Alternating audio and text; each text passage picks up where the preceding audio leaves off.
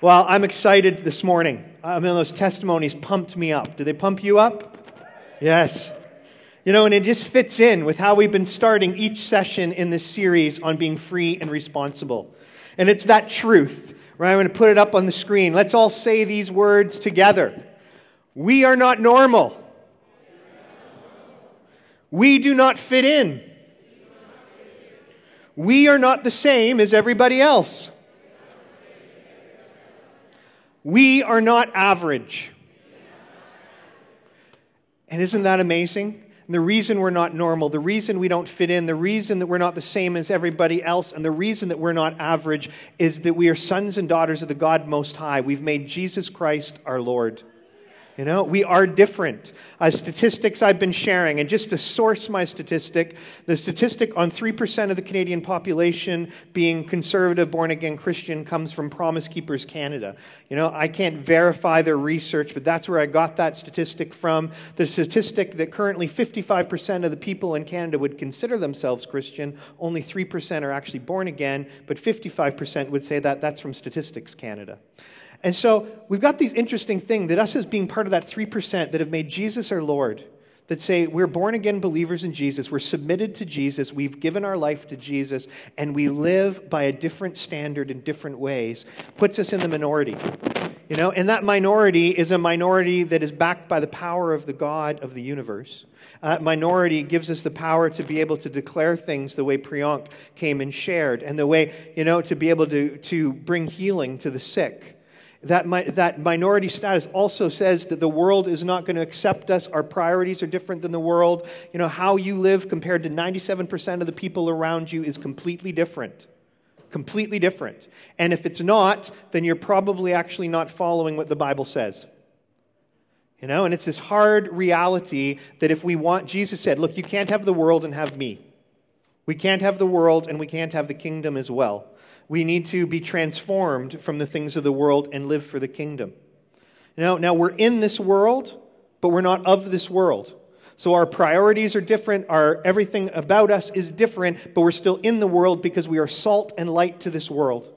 And I was working out the statistics. You know, if just here at Lifehouse there's about 200 adults here, you know, in the room this morning, looking at empty seats, there's probably just under 200 adults in the room today. But using the number 200, okay, I, I gave us the stat a few weeks ago that if all 3% of those born again Christians in Canada every year made a disciple of Jesus, they led someone into a relationship with Jesus, taught them how to follow Jesus, and then that and taught that person how to make disciples of others, it would only take five years for the entire nation of Canada to be Christian if we, if we took that seriously.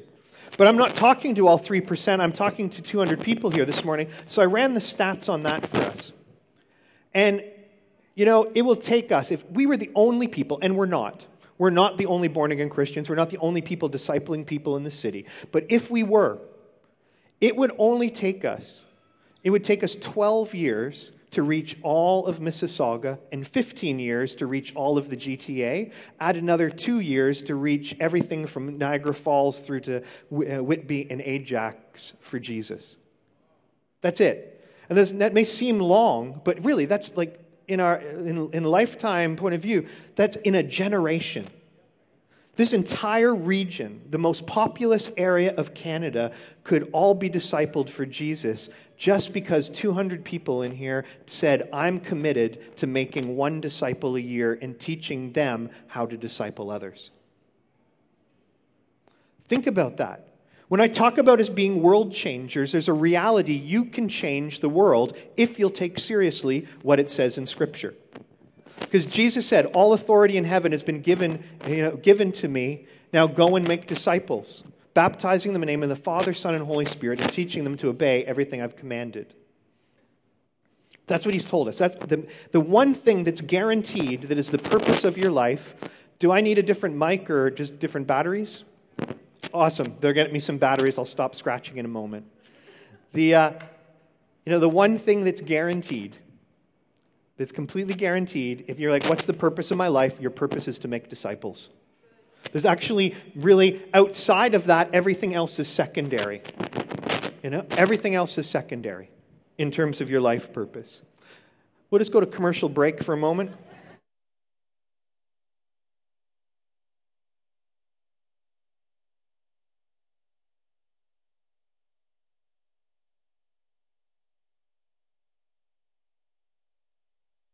Noel, thank you. Our sound guys are awesome. They do such an incredible job, eh? Thank you so much. But you know, if we don't understand the gospel, if we don't actually know the true, simple truth of what Jesus has done for us, we can't disciple anybody. And the sad statistic is, is the majority of Christians in the West will die having never discipled one person. And we wonder why the world is in the state that it is. Why? Because we won't obey what God says. This, this very one primary command that Jesus gave us as, to, as followers of Jesus, you know, it's the simple thing. It's not about us. We're not here on this earth for us to have a great life. We're here on this earth to, to live, surrender to God, so as many people as possible will be able to enjoy heaven along with us. And you know what? Our final destination isn't even heaven, it's the new heaven and new earth. Whole other story. But the point is, we're, we're, we're are here to help people come into a eternal relationship with Jesus. That is the point of your life as a Christian. It is the one only primary reason you exist on this earth. And that's amazing because it, it focuses us. It takes us out from the what should I do? What should I do with my life? Go make a disciple. In the, when, when, you get, when you go and do that, let God fill in the blanks of what else you should do with your life. But nowhere does it say, well, we should wait for, you know, once we've got this much knowledge, this much education, this much this, this much that. The gospel in and of itself is incredibly simple. You know? And we're going to be building on that today. So, this principle, this core value of us at Lifehouse is that we are free and responsible. So, we are free. Our freedom comes because of the blood of Jesus, what he did at the cross, what we sang about this morning, what we've testified to, what he's doing. Jesus did it. Our freedom can come from nothing else except what Jesus did. That's the simplicity of the gospel.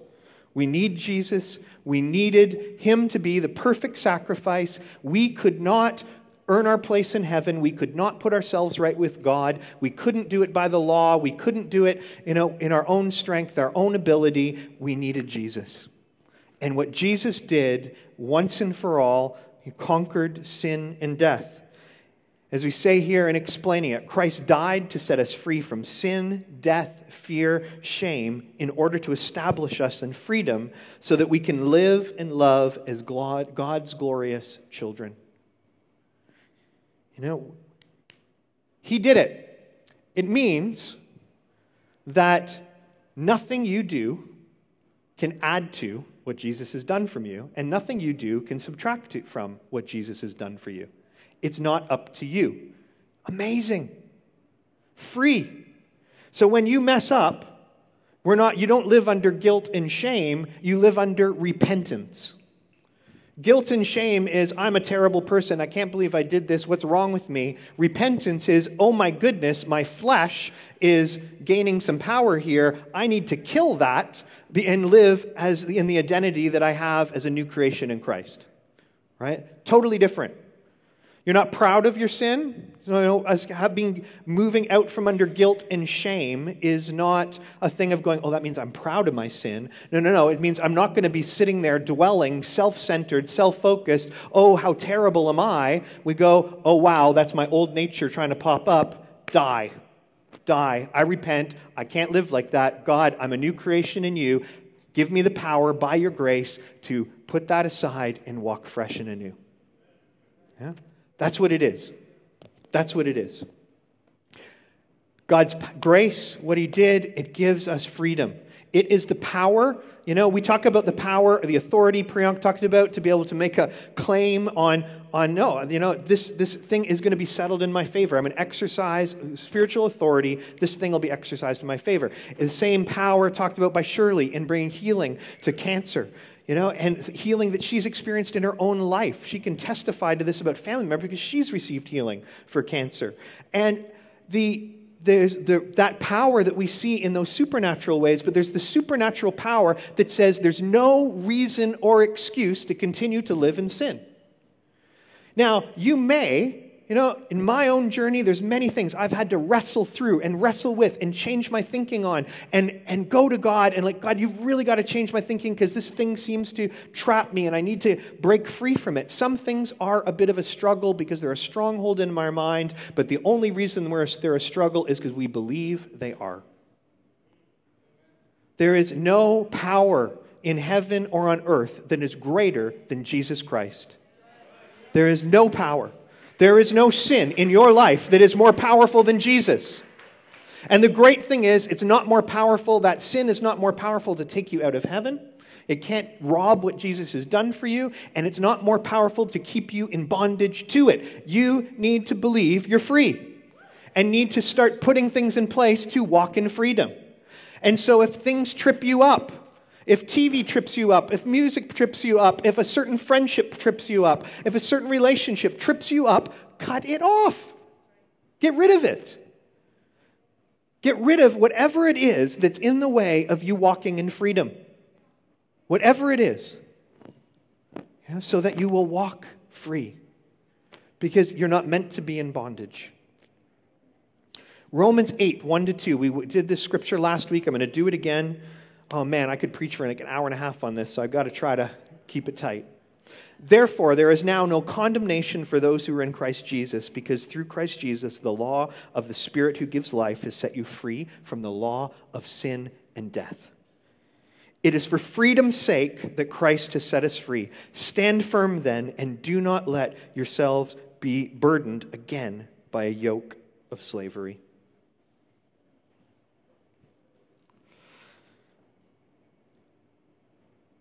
Something has gone significantly wrong here, but that's okay. We'll be able to make that work. That was Galatians 5. It's for freedom's sake that Christ has set us free.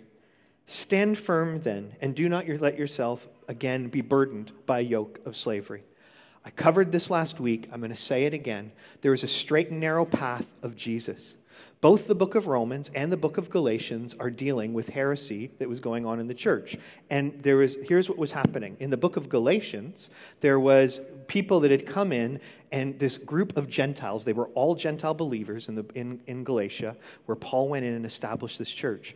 And what happened is people came in and started telling them that if you really want to be a Christian, you need to follow Jewish law and Jewish traditions. You're not really saved unless you follow these different things. The entire book of Galatians is Paul Paul's argument against these people that were telling them they needed to, be, to follow the law.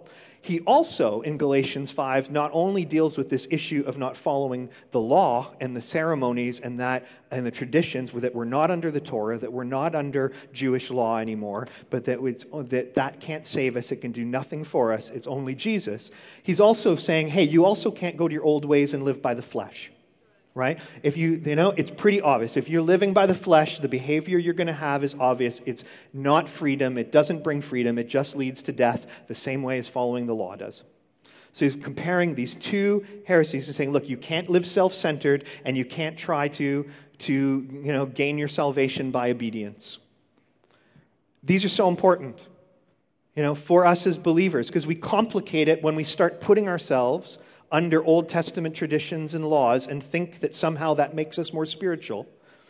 Nothing, you know, and then it also complicates it when we keep living if by the world, assuming that doing that is okay because, hey, I've got freedom and grace in Jesus. You know, the straight and narrow is, hey, I live a self controlled life. You know, if you follow something of the Old Testament, hey, go for it. If you're Jewish, and you still follow traditions, well, the book of Romans actually is amazing because the book of Romans, here's what was going on. In the book of Romans, Paul's writing because there's this church that has both Jewish converts to Christianity and Gentile converts to Christianity. The Jewish converts to Christianity had actually just been expelled, they'd been kicked out, they had just come back into Rome at the time that he's writing it because one of the Roman emperors had kicked all the Jews out of Rome you know, including those that have given their life to Jesus. But now they've come back, and this church is trying to work this stuff out. And he's very clearly, his entire argument in, Rome, in, the, in the first half of Romans, up to Romans 8, is that you cannot be saved by observing the law. That you cannot. It, you, the observing the law does nothing to add to your salvation. You cannot be saved by observing the law. You know, he, and goes on to the fact that there's no condemnation for us in Christ Jesus. It's, we all need, both Jew and Gentile, the same, need Jesus. The law doesn't save us, you know, and, and it can't do it. And our old, you know, in that case, pagan Roman traditions can't save us. It's Jesus and Jesus alone. But he also, then in the second half of Romans, where he talks about our freedom, then goes and says, But you know what? For you guys living together, for those of you that were Jewish, that you know and that are want to keep your traditions you still want to have special holy days i.e the sabbath if you are, you know on a particular day. He says in, in romans goes hey if, if some of you keep a, a certain day of the week as holy and some of you don't regard any day of the week as holy you're both right. You're both right. For those of you that it's your tradition you know, because you're Jewish and that's your heritage, and you go, hey, we're going to keep the Sabbath holy, go for it. Do it unto the Lord, do it with conviction, do it that way. But don't think that by doing that it makes you any better than the people that don't. Because it's just a tradition you're following and you're doing it unto the Lord. If it says if some of you eat certain foods and some of you don't eat certain foods, awesome. Go for it. But don't think that by abstaining from certain foods you are better than those that eat them or more holy than those that eat them. And this comes down to the crux of the one thing, the only thing that equalizes us is Jesus Christ. So, you know, it's, it's this thing in the church where there can, there's all these weird teachings out there on different things. There's nothing wrong. If you want to f- go and follow Jewish festivals and if you want to do those things, you want to follow those practices, go for it. But don't live in any belief that you are um, following something more than anybody else in this room. You know, because you're not.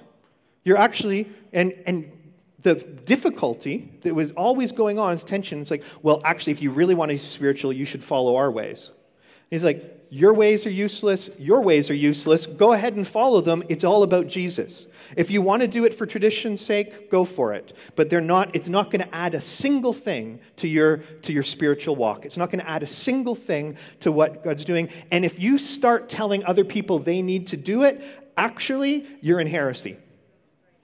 You know, and actually, he says to people, the, one, the Jewish believers that were suggesting to the non Jewish believers they needed to follow certain practices, he goes and says, one of them was circumcision, and says, I wish you would go and cut everything off. Cut off your family jewels. Go the whole way. I mean, pretty intense, right? Intense language that he uses. But the thing that we learn from this, we're not in Rome, we're not there. The thing we learn from this, you can go, I said this last week, and I'm going to keep emphasizing this, because you can go on the internet and hear any teaching you want to hear. And you can learn all these different things, right? And, you know, you pretty much every false teacher you want to hear, every variation in between. And if you don't know the Bible, then you will be led astray all over the place. You've got to know Scripture. We've got to know Jesus because the gospel itself is so simple. It's so simple. It's that you there's nothing else that can save you but Jesus. And because he has, you are free from everything. And adding a bunch of different practices and traditions isn't going to make you more free. It's not going to make you more free. It could even put you in bondage. Be careful. Don't put anything, don't let anything get above Jesus. Nothing. Nothing. Right? So it's, it's so key for us as Christians. Otherwise, we do exactly what it says here in Romans 5:1, where we put ourselves under a yoke of slavery again, and we don't live in freedom. And then we don't make disciples and we don't have the results that we should see in Scripture. Why? Because we, instead of knowing Jesus, we're relying on traditions, we're relying on our own effort, our own things, and actually we're living, as opposed to in humility, we're living in arrogance and pride. Freedom is very personal, it is not self centered.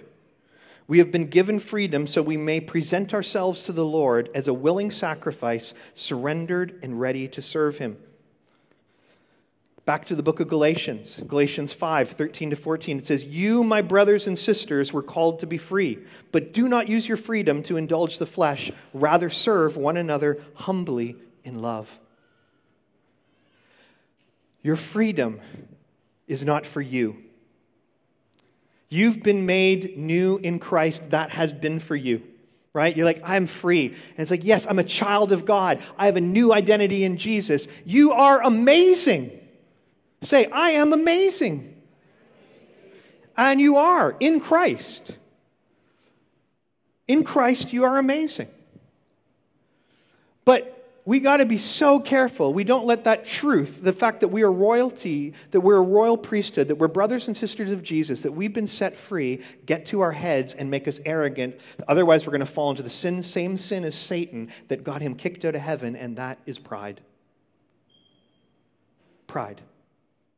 Probably one of the things in our culture, self centeredness and pride, is one of the things we have got to guard against and guard against and guard against because it's what our culture thrives on.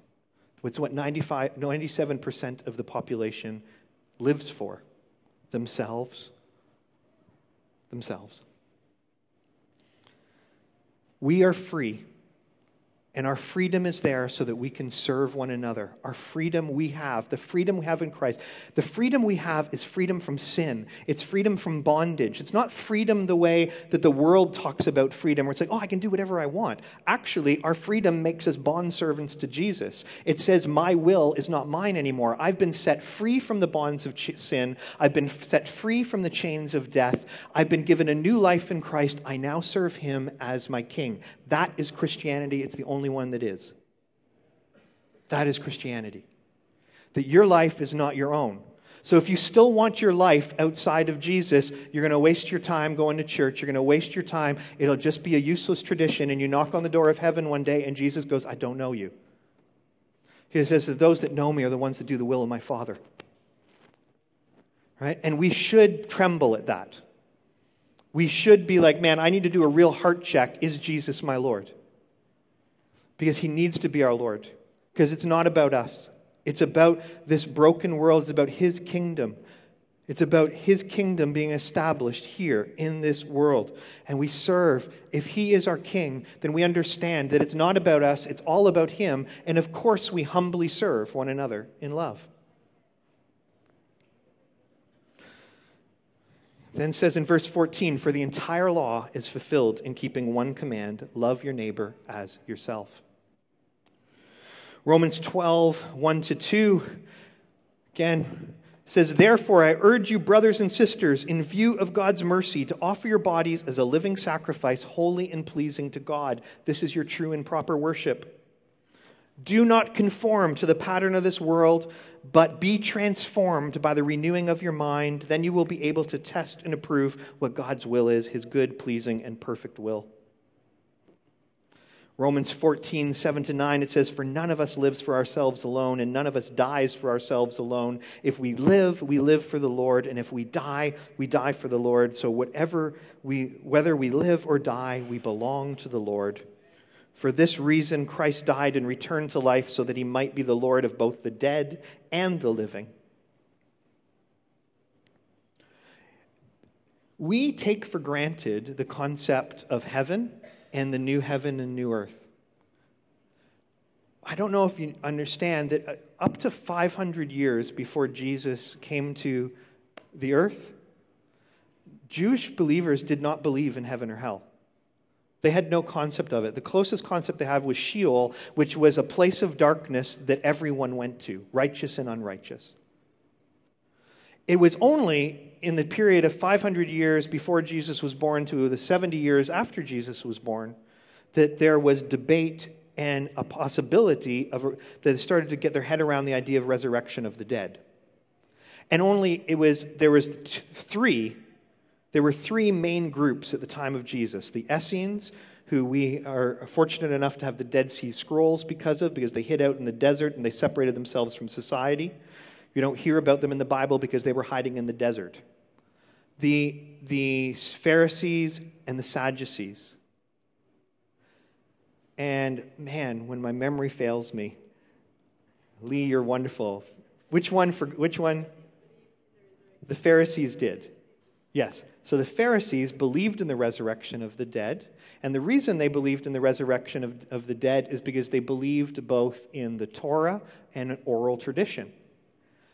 The Sadducees didn't believe in oral tradition, they only believed in the written word. And so for them, it's not written down, so there can't be any resurrection of the dead because it doesn't say it in the Torah.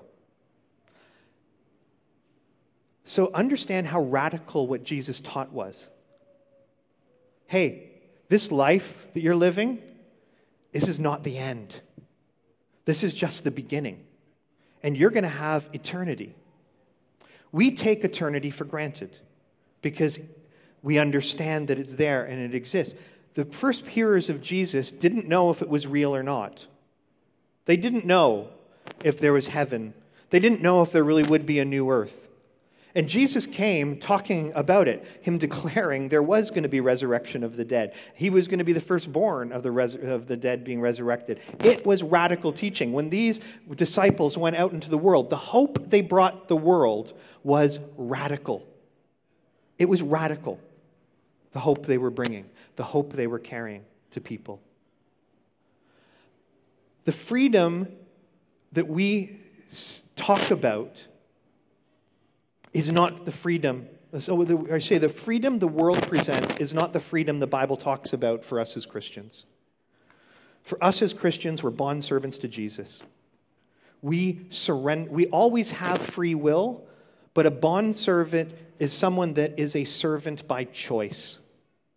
So we go, I do have the freedom to choose not to follow Jesus, but I'm using that freedom to choose to make him my Lord, to say his priorities are the priorities of my life, and I live for him, and I no longer live for myself. That is Christianity. That's Christianity.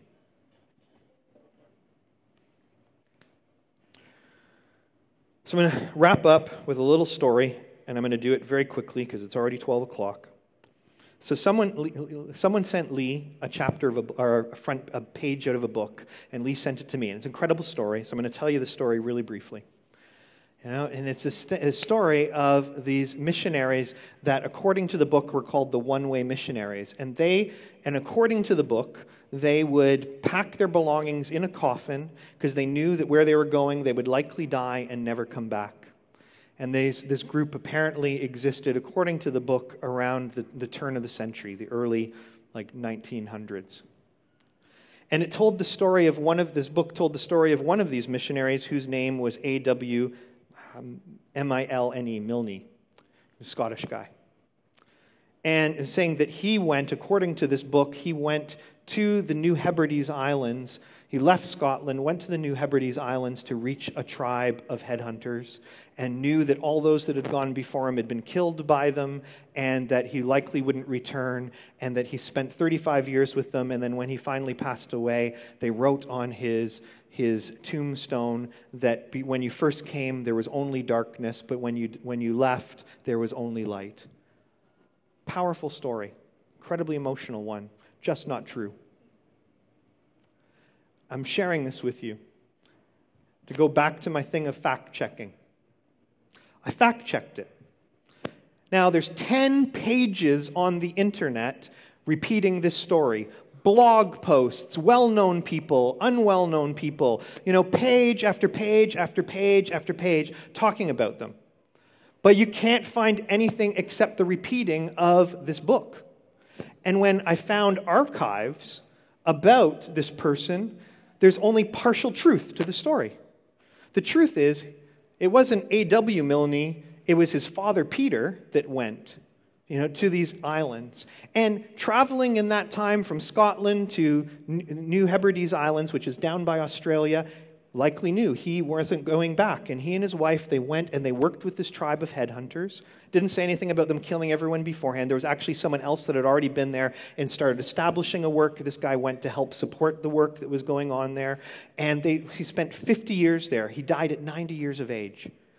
And when he was getting older, his son, who was A.W. Milne, took over the work, and he worked with people there, you know, until his father passed away, and another 10 years after his father passed away, until he was killed, not by a headhunter wanting to his head, but by one of the, peop- the, one of the people from the tribe that was mentally ill and murdered him.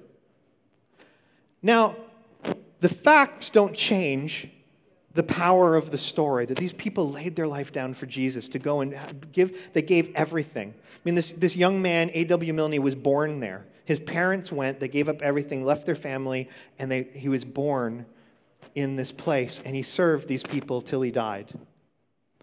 But facts are important.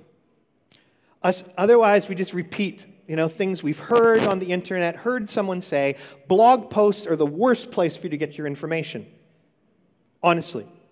Because they're just a repeat. You know, we talk about fake news. Here's fake news. Here's an author, a published author, that takes a story. I actually got his book to see does he cite it? No, he doesn't cite it. He doesn't say where the story comes from. So he takes it, and then preacher after preacher, blogger after blogger, repeating the story because they read the book. Well, it's in a book, it must be true. Scripture has got to be our dividing line of what is true. We should follow the example of that story in the book and the nice emotional reaction it gives us to go, we need to lay our lives down so that the GTA knows Jesus. We've got to take seriously the call of God on every single one of our lives to make disciples of the nations. It will be uncomfortable. You will be persecuted for it. You unlikely in this culture will be killed for it, but it may cost you a promotion. It may interfere on your time. It may, you know, be inconvenient, but that's your call because you're a bondservant of Jesus and that's what he's asked you to do. That's what he's called each and every one of us to do. And that, that call that I'm saying should, it, the same emotional reaction you get when I talk about the fact that you're there to, you know, that this guy went and gave up his life and knew he wasn't coming back, that same emotional reaction you should get with joy when you're like, oh, my job is to make disciples. You know, it should be a joy and a privilege that we get to tell people about Jesus, that we get to make disciples of Jesus. It should be a joy and a privilege for us an absolute joy and privilege. So when you, like, man, I've got to get up in the morning to read the Bible and to study it, and don't just read it. I'm going to say there's one other thing. I was in a church environment before when incredible damage was done because the leaders of that church believed they didn't need to read commentaries, they didn't need to reference other authors, they were just going to directly hear from the Holy Spirit themselves, and that would be all they needed. And they destroyed a group of people because they had no context, they had no understanding of what it was, so they made Scripture say whatever they felt it should say at that time. And so an environment went from a grace filled, loving environment that with all this hope to a controlling, you know, everyone is under the curses of Deuteronomy, and, and if you sin, you're going to hell immediately because they had no ability to put scripture in context. They just would read something and go, well, this must be what it is. So we've got to be an educated people. We've got to put the time in to read the Bible, but to study the Bible. You know, to understand, you know, the difference of New Testament and Old Testament, the covenants, to understand not just the letter, not just read the words, but, you know, have a study Bible where we can actually read about what it is, you know, like what was the context of this letter? What was Paul writing about? Why was it written? What are all these different things? So that we can ground Scripture in context. We've got to be an educated people. You know, we have no excuse. We are a society that has more information available to us, more knowledge at our disposal than any society in the history of the, of, of the world. We are, and it's at our fingertips. You can go on the internet and use reputable sites and reputable tools. And if you want to know, there's some that are cheap, really cheap, like five bucks a month, and you can get access to some incredible material that'll help you, give you everything you need to study and make disciples. But if we don't use it, if we don't develop wisdom, then we'll die not having impacted the society at all not having been the world changers that we're meant to be. Not, you know, if we decide to live self centered lives, as opposed to living as bondservants of Christ, we may get to heaven, but everything we built will burn up behind us. That's what Scripture tells us. You know, and, and I know this is a weighty word, and I'm going to wrap up right now. I know it's weighty. But we have a responsibility that it's not about us, it's about Jesus. It's about reaching the lost, it's about living for Him. You know, it's a, and living for Him doesn't mean you need to be in full time ministry. Very few are called to full time ministry. Living for Him means doing your job incredibly well, setting an example and a reputation so the people around you go, man, there is something radically different about that person. They're filled with love, joy, peace, patience, kindness, goodness, gentleness, and self control. They're the hardest working person in the room. Look at this person. I want to be around them. They change the environment here. There's something they have that I don't have. Yeah? That's a disciple of Jesus.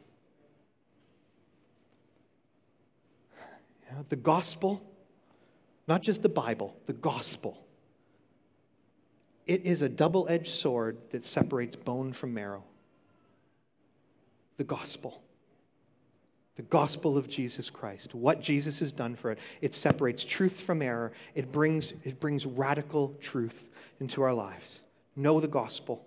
Know the hope to which you've been called, the joy that we, that we live from, so that you can be filled with the Spirit and the love, joy, peace, patience, kindness, goodness, gentleness, and self control, so that you will change this world. It's what we're all here to do. You're awesome people, more than capable. You have everything you need. And I know, I, I tell you, you can do it. God's anointed you for it. You are ready. Go and make disciples of the nations. Amen? Adam.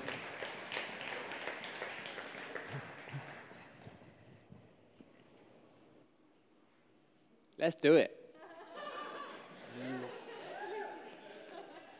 Um, guy, again, I just want to point out if you're new, come to a newcomers lunch. That's going to be great. If 12:30 today downstairs, uh, speak to myself or James or Sinette.